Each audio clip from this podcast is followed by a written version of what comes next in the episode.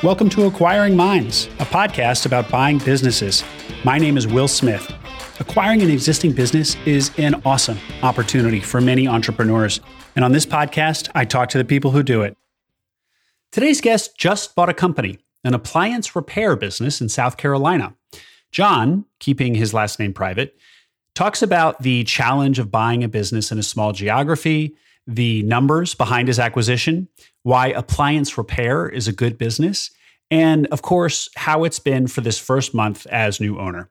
I found John on Twitter, where he's writing about his journey under the handle Fund of One. And as you'll hear him say at the end, he's eager to help, having gotten so much value himself from other acquisition entrepreneurs.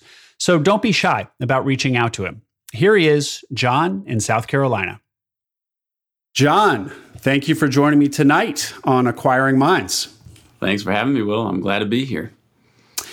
John, you are the new owner of a residential uh, appliance repair business in South Carolina.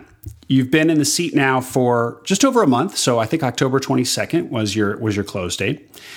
And so we're going to hear the story of the acquisition of this business and what this first month has been like. You have been, you're a great follow on Twitter. You've been tweeting almost daily reports of what it's been like as as the new president and owner of this business. Um, and so we're gonna we're gonna hear the story of the acquisition and then and then drill into some of these your more interesting tweets from the last 30 days. But start us off with your two minutes on your backstory and what it was that led you to want to go out and buy a business. Sure. So I uh, I grew up in South Carolina, and uh, after college became a civil engineer, and enjoyed that um, somewhat, but kind of became ready for the next thing. I wanted to be um, do something a little more entrepreneurial, but frankly, just had no ideas, no money, and a family to support, and no idea what to do. So. Um, my uh, company offered me an opportunity to move up to Virginia in a different role, and so that seemed like the best option at the time. Uh, so we did that um, five years ago, and shortly after moving, um, uh, actually Mills Snell, um, uh, a guy that's also active on Twitter, kind of put the bug mm-hmm. in my ear about buying a company, and um, I, I, kid you not, it took me months to figure out what buying a company was, what there was to buy about one um, and where the value was in a company. I, I, I, just was starting from scratch and yeah. Uh, did slowly learn more about that. And as I did, it just became more and more clear that this is what I wanted to do. And so never really had any sort of uh, doubts or back and forth on it. It was just the more I learned, the more I wanted to do it. And so it became a matter of getting the, the family situation and the job situation and the finances right to to be able to pursue this and so um, earlier this year, we finally got everything lined up in about April. And so I started searching for a company, and we decided that we wanted to be uh, back in South Carolina, close to family and some some very old dear friends, and mm-hmm. uh, basically searched until I found going through brokers and uh, just public listings. Um, is is about as traditional BizBuySell kind of stuff as you can mm-hmm. get.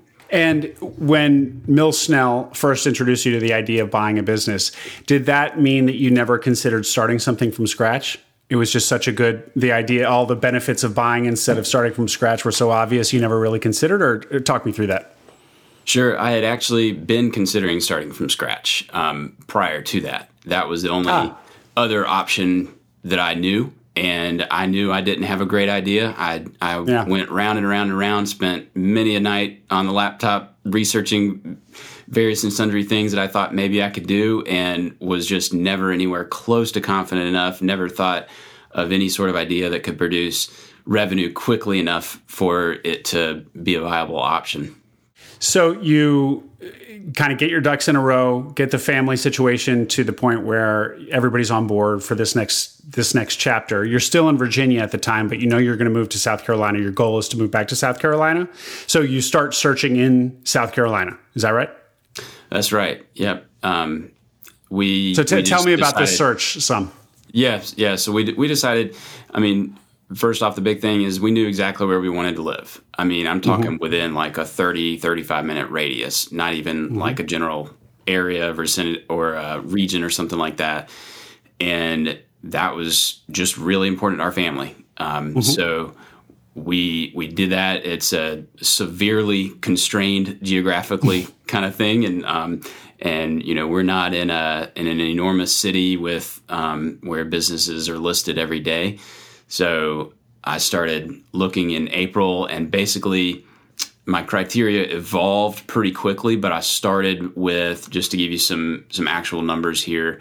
Uh, yeah. I wanted a, a floor of about 250,000 in owner's earnings, which mm-hmm. I thought would be enough to replace my salary, pay a loan that I was going to need to get, and provide a return that would be commensurate with the risk and allow me to build and grow a company, reinvest in the company, basically. Mm-hmm. And then a ceiling of something like 1.8 million, which is what I thought I could max out with a SBA loan and seller financing and the cash that I had. Uh, turns out that part was a little bit rosy, but we didn't get up near that ceiling, so we didn't have to worry about it. Um, but that that is a broad range. So 250 up to 1.8 million in earnings, up to 1.8 million in total cost. So ah. that that you know maybe would have been a half a million in earnings, something like that. Yeah. Yep. Um, so with with those financial parameters, I also knew I didn't want to own a restaurant or healthcare or educational something like that or a retail space that I just didn't uh, feel gifting in any of those areas. Um, also, no online only kind of stuff. Um, so home services businesses fit the bill, but frankly, there weren't enough businesses that go on the market in this tiny little geography that I chose to get too concerned with that. So I looked at anything and everything that met that criteria, and it amounted to about, I think I actually seriously considered about 15, where I got to the point where I actually modeled them out in a spreadsheet and, you know, requested more info and that kind of thing. Um, and the the business I ended up purchasing, I first saw in July. Uh, I think it had been listed in June actually, and since that time, I have not seen a single business. This is now uh, almost the end of November when we're recording this. Yeah. Since yeah. that time, I haven't seen a single business that I would have rather taken a look at over the one I, I got. So, um, just not a lot of businesses hitting the market. And I was really, really fortunate to find this one that checked all the boxes and turned out to be a really great company. And uh, but there were 15 that interested you enough that you modeled out. In what time span did you find those 15 like all at once or i mean how long was your search is another, another yeah. way of asking and then of those 15 like how much how far did you go down the path with any of those mm-hmm. yeah so let's say let's say there were 15 that i looked at between when i started in april until i think i i think i stopped really looking in september when i knew that this deal had a really good shot at getting across the finish line of those 15, I think probably eight were after doing the modeling, they turned out to be companies that I could see myself buying and running and mm-hmm. had, you know, a list price that was something close to reasonable. Um, and then of those, I got to I, I submitted only one other LOI. I got beat out by a, a local um, strategic, on that one, um, but none of the others even got to the LOI stage. So, uh, yeah, I guess not not uh, yeah. not all that far.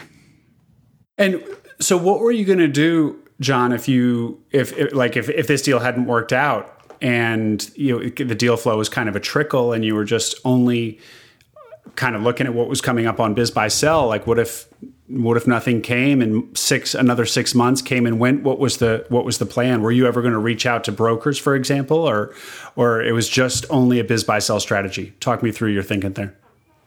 Yeah i had been um, making a point of talking with the brokers as i would see the listings and so i was mm-hmm. slowly getting to know some of them um, I did actually, when I went through a dry period in uh, in the summer, I did start pulling PPP data, using that to target a couple of industries. My, my background is in uh, stormwater and sanitary sewer engineering, and so I, I, I've been watching those contractors for years. Just and from my perspective, it sure did look like they were making a killing.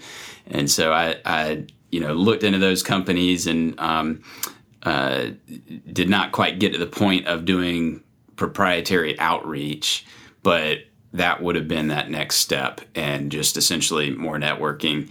And we had really made a plan that this coming summer we were going to move down to South Carolina either way, and we would basically figure it out. Um, so it was it was kind of a, a, a I don't know if triage is the right word, but we I did the really public easy stuff first. I was mm-hmm. moving towards more individualized broker and even proprietary outreach to owners, and then if we had gotten into the spring, that then it would have transitioned to more of looking for some form of temporary job or or finding mm-hmm. a role in the industry that I might want to target. Yeah, Fortunately, wow. we didn't get there. yeah, yeah, that might have been a disaster. well, it it it does sound. I mean, the more you describe the situation, the more uh, more fortunate it sounds that this that this business came along. And so, what do you like about this business? Was it? I mean, other than the financials, or was it basically a picture of uh, uh, the financial picture that you liked about it, um, or, or, were there other things like one of your tweets was um, kind of your your due diligence on the industry? So, uh, talk to me more about uh, what you liked about this opportunity. Yeah, the due diligence. That's a that's a short tweet there. Um, yeah. the so the, I think the first thing that attracted me was that it, it met my financial criteria, and so that yeah. was all right. Let's take a look under the hood here. Um, yeah. What I found when I did that was a company where 75 to 80% of their revenue comes from contracts. So we have contracts with warranty companies and manufacturers that will, uh, they have their customers who call them with a broken washing machine and they call us, their contracted service provider, to go do the work. And we've got pre established rates. They pay for the parts. They're not, you know, exorbitantly profitable, but they are good, steady income. And so I loved the fact that this was not something where I was going to have to be a marketing genius to make it work. We were going to, mm-hmm. we've got, you know, calls coming in every day from these contracts. Um, it is also a size that I felt like I was equipped to handle. We've got seven technicians and three office staff plus a part time office staff. And and so we're not you know that that was just something i felt like i could handle but also not a you know three person operation where one person leaves and i'm not going to be able to make my payments anymore mm-hmm. so so it was a good spot there and then it was um, as i looked at the appliance repair uh, industry and and you know doing my kind of diligence on the, the industry as a whole honestly, I didn't do a whole lot of diligence. I, I really just looked at the fact that they've been steady for a long time. I, you know, just consider the fact that if it's uh, a in a downturn, it's probably going to be uh, a lot more reasonable to repair your appliances than to replace them, and that that's our typically our biggest hurdle when we go and diagnose an issue is whether that individual is going to choose to replace their their machine and, and we won't get you know paid for the job or uh, do the repair. And so I, I, felt like a downturn might actually be good for us. And in in good times, people are always going to have appliances. I don't see that going anywhere. And and if anything, the uh, people spending more time at home since COVID. Yeah uh, yeah. has resulted in more wear and more awareness. You know, there's a, we've had so many calls from people that are just have been dealing with something for a while and are just sick of seeing it every day. Um, but that might not have happened if they had been spending a lot more time outside of their home. So all of those things just made the company seem more and more attractive as I kind of learned those in stages, and then getting to know the owners and their philosophy. Um, they just ran a company that was all about uh, supporting the employees and being, you know, they, they like to use the term family. Um, mm-hmm. And, and there's, there was a ton of truth to that. I, I could see it wasn't just, you know, uh, something they said and didn't follow up on that. That was a, a real thing with them. And so that made me feel a lot more comfortable. Like I'm not just going in with a bunch of mercenaries that are going to quit if they don't like the new boss kind of thing. Yeah, yeah. And have you found that to be the case that that there's a culture there?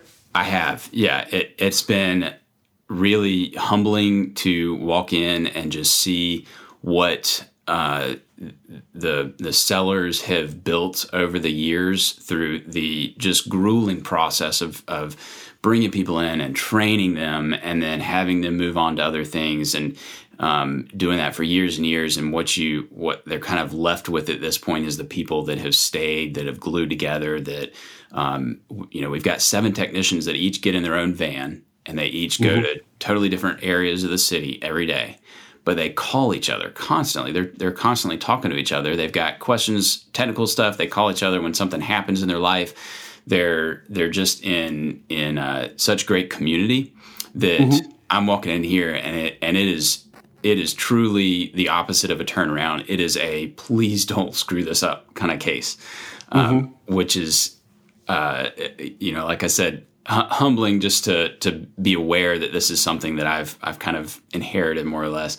Um, yeah. But but also really exciting that we've got such this, such a great foundation here. Yeah.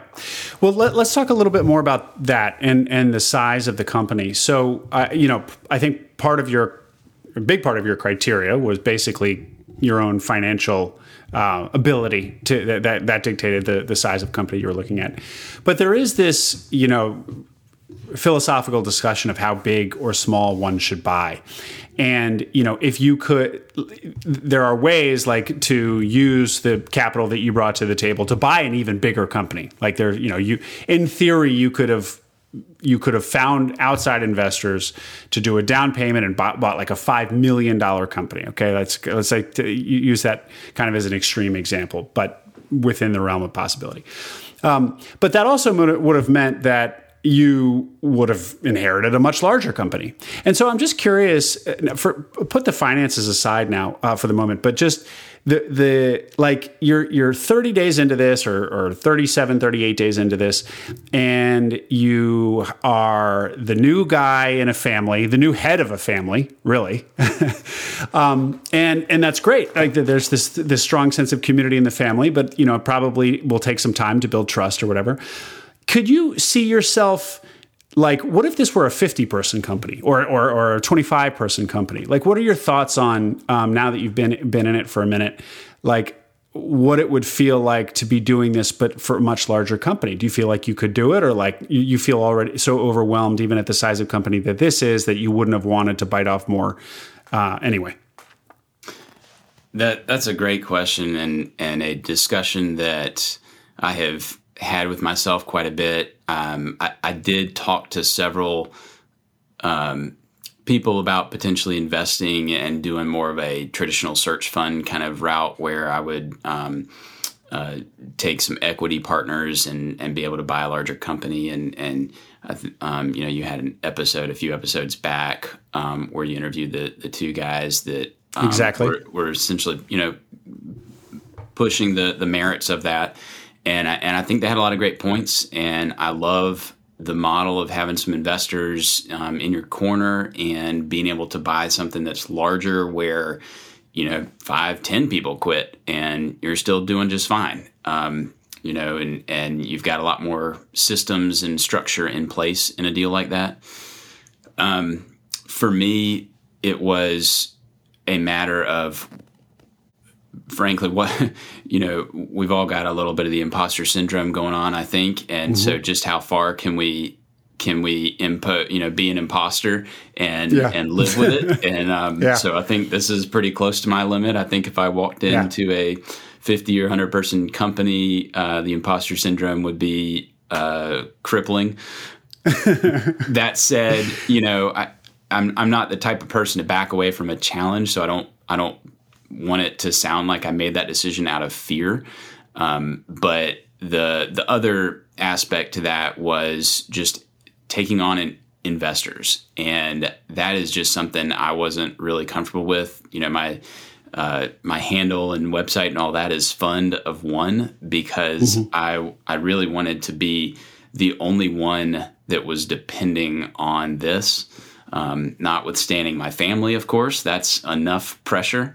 Um, mm-hmm. But for whatever reason, I think this is just one of these uh, personality things where there's not a right yeah. answer. There's it's a something of a level of comfort. I'm I'm fortunate in that uh, it was I would be just really uncomfortable. And so it wasn't tough to make the decision.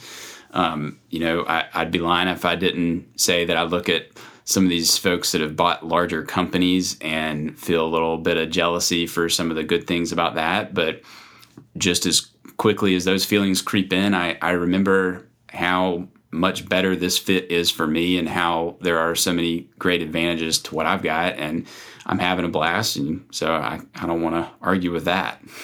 Can you tell us more of the numbers of the actual deal? Sure. That you arrived at? Yeah. Yeah, love to. So the uh, the original um, seller's earnings was reported at 265,000 and the price was 770 or $799,000. Okay. Um, doing some uh, you know slightly better accounting I'll say the the real seller's earnings was more like 240,000 and honestly that was a uh, the high point from the last several years. They've been growing, and, and I, I really only looked at the last three years of data. Um, there were tons of changes in the company that made it really pointless to look at anything earlier than that. So, um, growing up to two hundred forty thousand dollars in sellers' earnings, and I I actually made an offer. I did all my best, you know, Excel jockey work and made an offer south of six hundred thousand dollars, and they uh, didn't even respond. Um, I I followed up with the broker a little bit later, and she said, "Yeah, we're really only looking for full price offers." And so I said, "Okay, I can do that." You set the price, I'll set the terms because, you know, I'm on Twitter, I read stuff. So that's how this game works, right? and so I came up with, uh, you know, a paragraph and a half of um, seller uh, forgiveness clauses. I, I, I knew I needed an SBA loan, so I couldn't do like earnouts, but I could say, you know, I'll pay you full price, but you have to meet these hurdles you met this past year in order to um, to to actually be owed that money. And I, I sent that in again. Didn't hear anything for a few days. Emailed the broker. Just I just at, literally asked, so how hard did they laugh? And she was just like, yeah, that was it. They didn't. Um, they did not uh, want to entertain any of that. So uh, a couple weeks passed. I got back to them and and just said, you know, hey, are we still here? Kind of thing. What what's the update on this? They've have they sold it yet?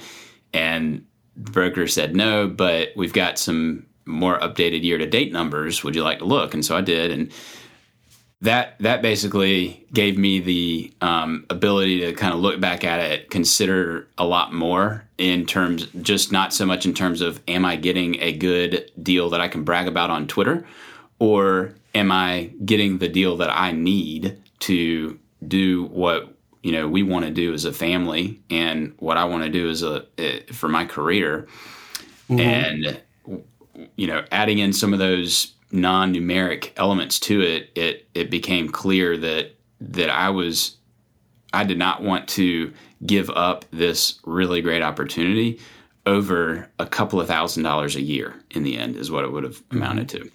Mm-hmm. And so um, and there were there were some folks um, that kind of helped taught me through this. Um, but so I ended up making uh, we we ended up agreeing to a purchase price of seven hundred seventy five thousand dollars Working capital was not included in any way, shape, or form. And uh, they only did a seller financing for 5% of it. And so I provided 15% um, and got a SBA backed loan for the remainder of it.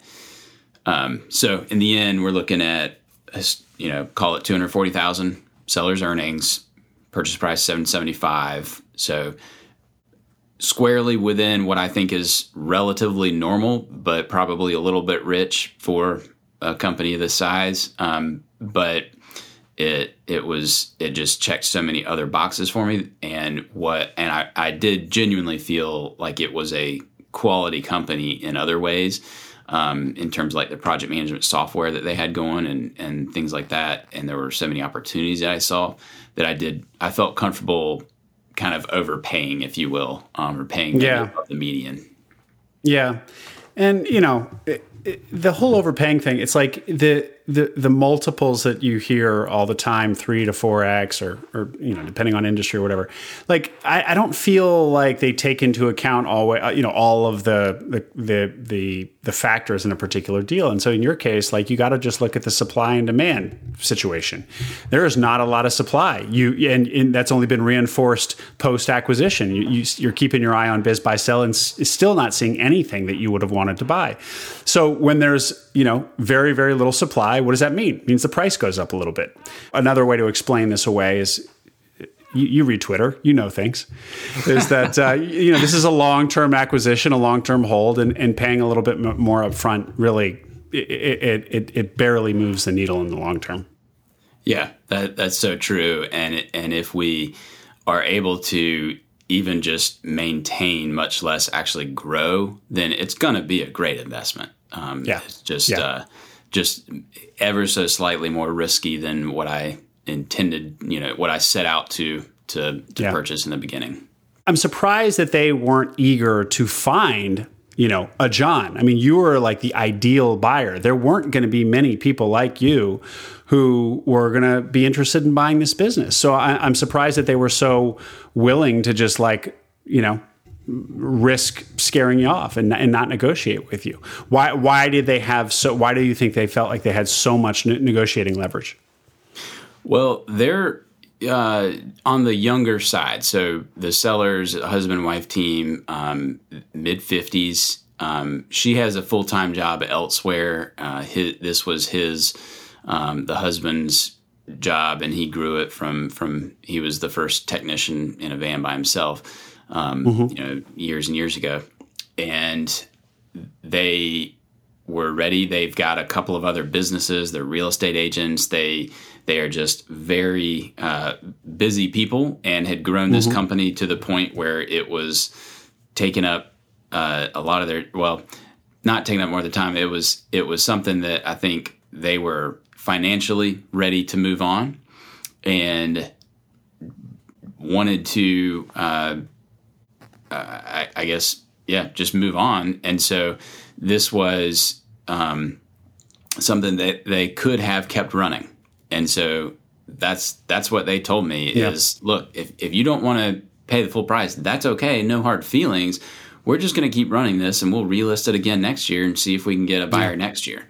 So they you know, the the um, husband worked probably 20 hours a week and, and that's like a you know not a joke that's like a legit he was out of the door by 9 or 9.30 pretty much every morning um, done with his workday here and so it wasn't killing them to continue, and they would just keep on running. Yeah, yeah, good for them. yeah, they so, were in a great spot. That's that's when you want to sell a business when you don't have yeah, to. exactly, that's right. So, all right. Speaking of his twenty hours in the business, so um, th- that that's actually like it seems like a great sweet spot to buy business from because it's not it's not such a small business that it's completely dependent on on the seller, um, and, that they represent this key man, or it's just like feels very fragile, or like a business that's just like just orbits around them, and without them, like the bottom could fall out. And yet, um, still small enough that you can come in there and really add a lot of value if you're like if you're you know hungry and really ambitious and want to see this thing grow. Um, is that is that a fair characterization? Like what what do you what do you feel now that you have taken have taken over the business from this guy? Yeah, I think you're spot on with that, Will. Like it, it is at a spot where I can go, I could go several days without coming into the office and the wheels would not fall off. The the day to day is largely taken care of by the existing staff. And my role, obviously there have been tons of transition, you know, the the the flip side of all these great contracts that I really liked is that they take a ton of work to transition to a new entity. Mm. So I've been doing a lot of work with that, but the um, the real, I guess, benefit of all this is that most of my time, especially once we're done with this transitional, will just be about improving the company in various ways. So it's yeah. it's not dependent on me really for sales. It's definitely not dependent on me for repairing any appliances. um, our office staff handles even the worst of customer complaints and things like that. So there's uh, just lots of open runway for me to be able to come in and take the 30,000 foot view and, and, you know, work on the business, as they say. And, and, and we're, I'm working that in as I'm doing all of this transitional stuff and doing the day to day and learning, you know, spending a lot of time just, just consuming what other people are doing and how this company works. I'm mm-hmm. also slowly trying to find ways to make people's lives easier, to make processes faster, less redundant, and um, that's been so far, uh, you know, appreciated um, to the extent that it's, it, I've been able to accomplish it, and mm-hmm. it looking toward the future. You know, I'm able to say, here, here's our biggest bottleneck. I'm going to attack that and I yeah. don't have to shift day to day duties to the side to do it. So it's a really, really great spot to be in. Yeah, that's awesome. So, do you, you had talked about how one of the things you love about the business is that basically business comes to you. You have these contracts with the manufacturers, and they send you leads all day, or send you customers all day, um, and and that you know you don't want to, you didn't want to have to be a marketing genius to to take over this business and and grow demand. Uh, do you see opportunities for growth once you've got all the transition stuff out of the way, and once you tighten up operations? You know, at some point you're probably going to turn your your your attention to to grow to growth. Um, maybe not. I don't know. Uh, so so what what do you what value to like what what does year one and year three look like for you? Yeah, it's funny because that's that's pretty much exactly how I'm thinking of this. Is where do we want to be years and years down the line, and what do we need to be doing right now to get there? And so I'm working on right now. I'm I'm really excited. This is you know uh, just on on our theme of how fortunate I am to have, to have found this company right now. Um, I've got a couple months to get used to things, and then we're going to have January. So I've got just this great opportunity to set 2022. We're going to roll out a new mission. We're going to roll out a vision for the first time, and we're going to show how each person has goals related to that mission and that vision. So I'm looking at for the for the vision. I'm I'm looking at being a an exceptional employer in the appliance repair space. I'm looking at serving our customers um, exceptionally well, and I'm looking at serving our community well. And so we're we're taking these three things that that haven't been rolled out yet, but I'm I'm going to be able to pull those in January and then show how every single thing that we do in this company is a part of making those three goals happen. And so a lot of that is growth. I think that to be an exceptional employer, you need to be providing opportunities for everybody mm-hmm. that wants to grow in their career to do that. And so mm-hmm. for us, that's going to mean we need to have a lot more customers. We need to have a lot more customers coming in um, just we call them cash customers, the non warranty customers. And mm-hmm. and that right now will fall on me to work on our you know Google My Business and our our Facebook presence and several other things that I have no idea what I'm doing, but will be figuring out along the way to mm-hmm. bring those in. And so that that is is what I've kind of identified as our first bottleneck is is the um, getting those cash calls. And I know the work is out there because I can go on our competitor's website and see when their next appointment available is, and it is further out than our next available appointment. and so I know the work is out there. Um, so it's about moving up in those Google search rankings and, and things like that. And so um, the the growth piece is yes, it's there. I think it's there for the taking, and that's going to be a big part of of what I'm working on, so that we can accomplish lots of other goals, but not not just growth for growth sake or for you know vanity metrics or something like that, but so that we become a better employee with more resources to serve our customers and our community really well. John, one of your tweets was. Um, it feels like nothing has worked the way it should with this transition. So, uh, on the one hand, you, you, you, usually conclude your reports positively that you're having a good time. Um, but on the other hand, there obviously there's there's been challenges and there's been things that took longer than they than they should have. So, elaborate on that tweet, and and, and in doing so, just give me the overall sense of like how, how are you feeling, honestly. I think that take the, take a deep breath. right, yeah, there's a lot to unpack. Um, I'll be brief. No, the the impetus for that tweet, I think, was just the sheer number of uh, phone calls I've made, voicemails I've left, emails I've sent to people who won't respond, who hmm. have have every reason to respond, and and I I understand. There's you know. Eh, the world is understaffed, um, and so mm-hmm. I, I, get that. Um, but it just seems like you know the telecommunications company that we're working for you should be able to verify that you're their customer because you're calling them on literally the phone they provided and the only way they have for you to verify who you are is to send a text message to that phone, except that it is a desk phone that they have specifically disallowed receiving text messages and robocalls. So you can't even do the voice option either. And then having to call their customer service, wait on hold for, you know, 20 or 30 minutes, finally get somebody on the phone and they tell you they don't know what to do. All of this is to transfer a phone account. I'm trying to pay people and they won't take my money. And it's, mm. um, it, that is just a one example of how pretty much every single account transition has gone. And it, it, it seems like this shouldn't be this hard, right? But yeah. Um, yeah. we're dealing with humans and systems that are flawed and not set up for asset sales of businesses happening every day. And yeah. so we've just run into tons of that where it just doesn't work that way. Um, I love that that has been something I've been experiencing at the same time as I got a call from a customer who called my personal cell phone and said, I tried calling your office and it just had voicemail and I go, What? and so we listen to our pre recorded message, and sure enough, it's confusing as to what you should do to get a hold of a person.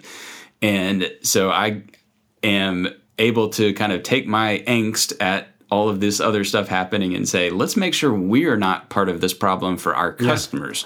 Yeah. yeah. Um, so I I think that will have good results. It's tough to say because we haven't been able to fix it yet because the company that we need to fix it hasn't called me back. So it's it's kind of a, a, a cluster in some ways, if you will. But um, uh, but I, I do like you mentioned I do end on a positive note, and and I, I like using the phrase "this is fun" because mm-hmm. this is I mean this is what I've dreamed about doing for years now, and it is the kind of thing where some days at the end of the day, I do have to remind myself this is fun. I have to, and that's one of the reasons why I have really enjoyed writing those daily reports because I will sit down and think, I did like one thing today. This was just a junk, you know, throwaway trash day. And then I'll think about what happened and start writing and writing and writing and realize, well, I actually moved quite a few balls forward. Maybe I mm-hmm. didn't accomplish a whole lot to, you know, to the end to be able to check the task off, but we we moved a lot forward. We made a lot of progress, and this is, you know, nothing that is um, easy is all that worthwhile. Things that are worthwhile are difficult and hard, and that's you know what I'm getting to do every day. So it's just an incredible privilege and just really fun to do. And so some days I have to remind myself it's fun. But frankly, I mean, you ask how I'm doing. Most days, it really is fun. It really is energizing. I've got lots of great people to work with and to, and to talk with every day. Um, I, I, I've got no uh, you know, real complaints other than all the complaining I just did. Um, but on on the whole, this is what I signed up for, and it has been a blast so far. Well, last question on this point. You know, I feel like the the um, kind of the one of the biggest things that you should be working on. So, so let me, let me let me tell you what you should be working on. I'm listening. I'm no, listening. no, but, but but but the conventional wisdom would say that this is you know the, the trust building is is you know really what the first few months are all about is just like becoming a part of the team. Um, you know, and also you said that this that your the business is already so well functioning that like you you know, even though you're you're kind of some of this transition, moving the accounts over is gumming is kind of feels gummed up. Like you, you know, maybe you don't want to be rushing to to change a lot of stuff anyway. So you know, because you don't want to break anything. But anyway, what I wanted to get to was the fact that you've been doing these ride-alongs, right? You've done, I think, three of them, or uh, that that. Or yes. How many have you done? Six so far. Oh, yeah. okay. so six ride alongs. Don't I don't promise I've reported them all very well. okay, okay. So you're you're spending a whole day with each of your technicians. So I guess you've done six, and and then you're you're doing one with each of your technicians. So you got one more to go. Mm-hmm. Um, that seems like you know you might not have something to come home and you know you know check some boxes that you did X, Y, or Z. But that seems like such a valuable use use of your time. Um, so how is that going? Like, to, to what, what are the ride-alongs like? Would you what would you suggest to other new business owners in your shoes? Is this has this been valuable? Talk to me about it.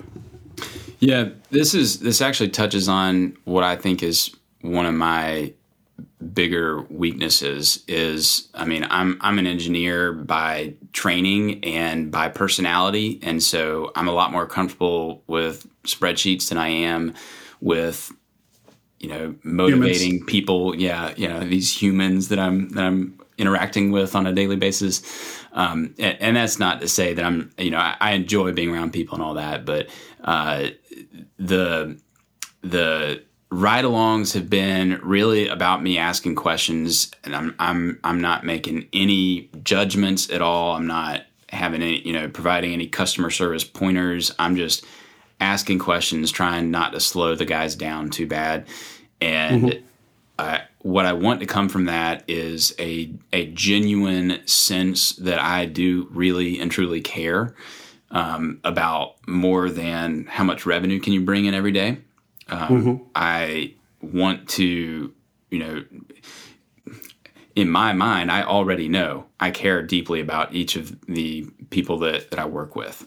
And so part of it is convincing them that that's the case. And so I want to get to know them and their personal stories and their families and things they struggle with and things they like. I'm I'm also asking questions about our company. Why are they working for us? What do they like about this company? What would they want to change?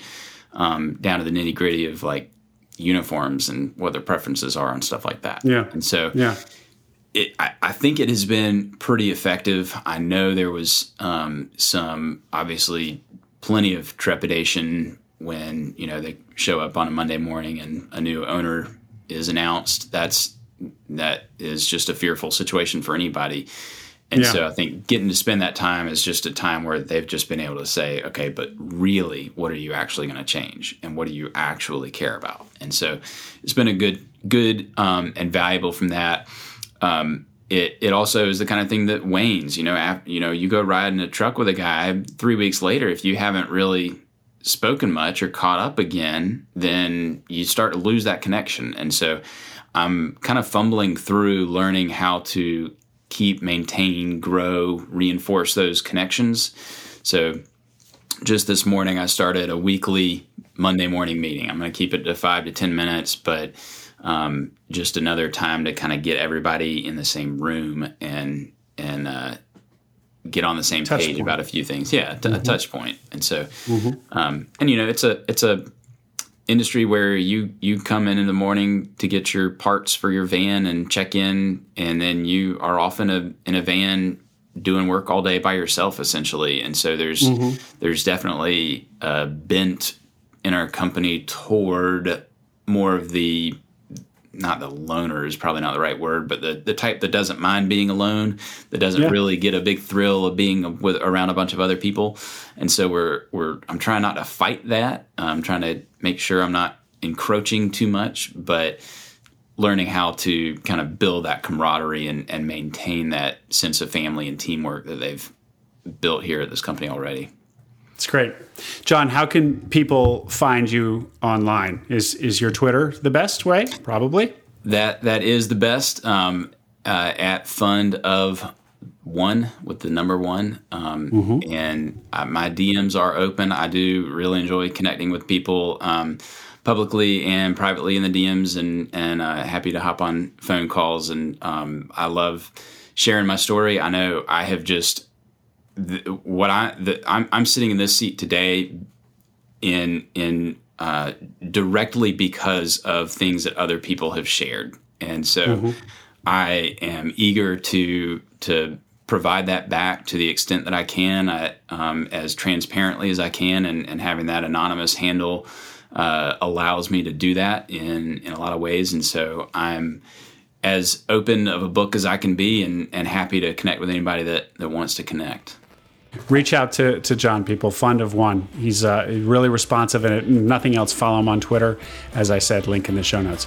John, thanks so much for coming on. This was a fun conversation. Thanks for being transparent. Um, and let's catch up uh, a year from now and, and see see see how things have gone. Yeah, sounds great, Will. I had a blast.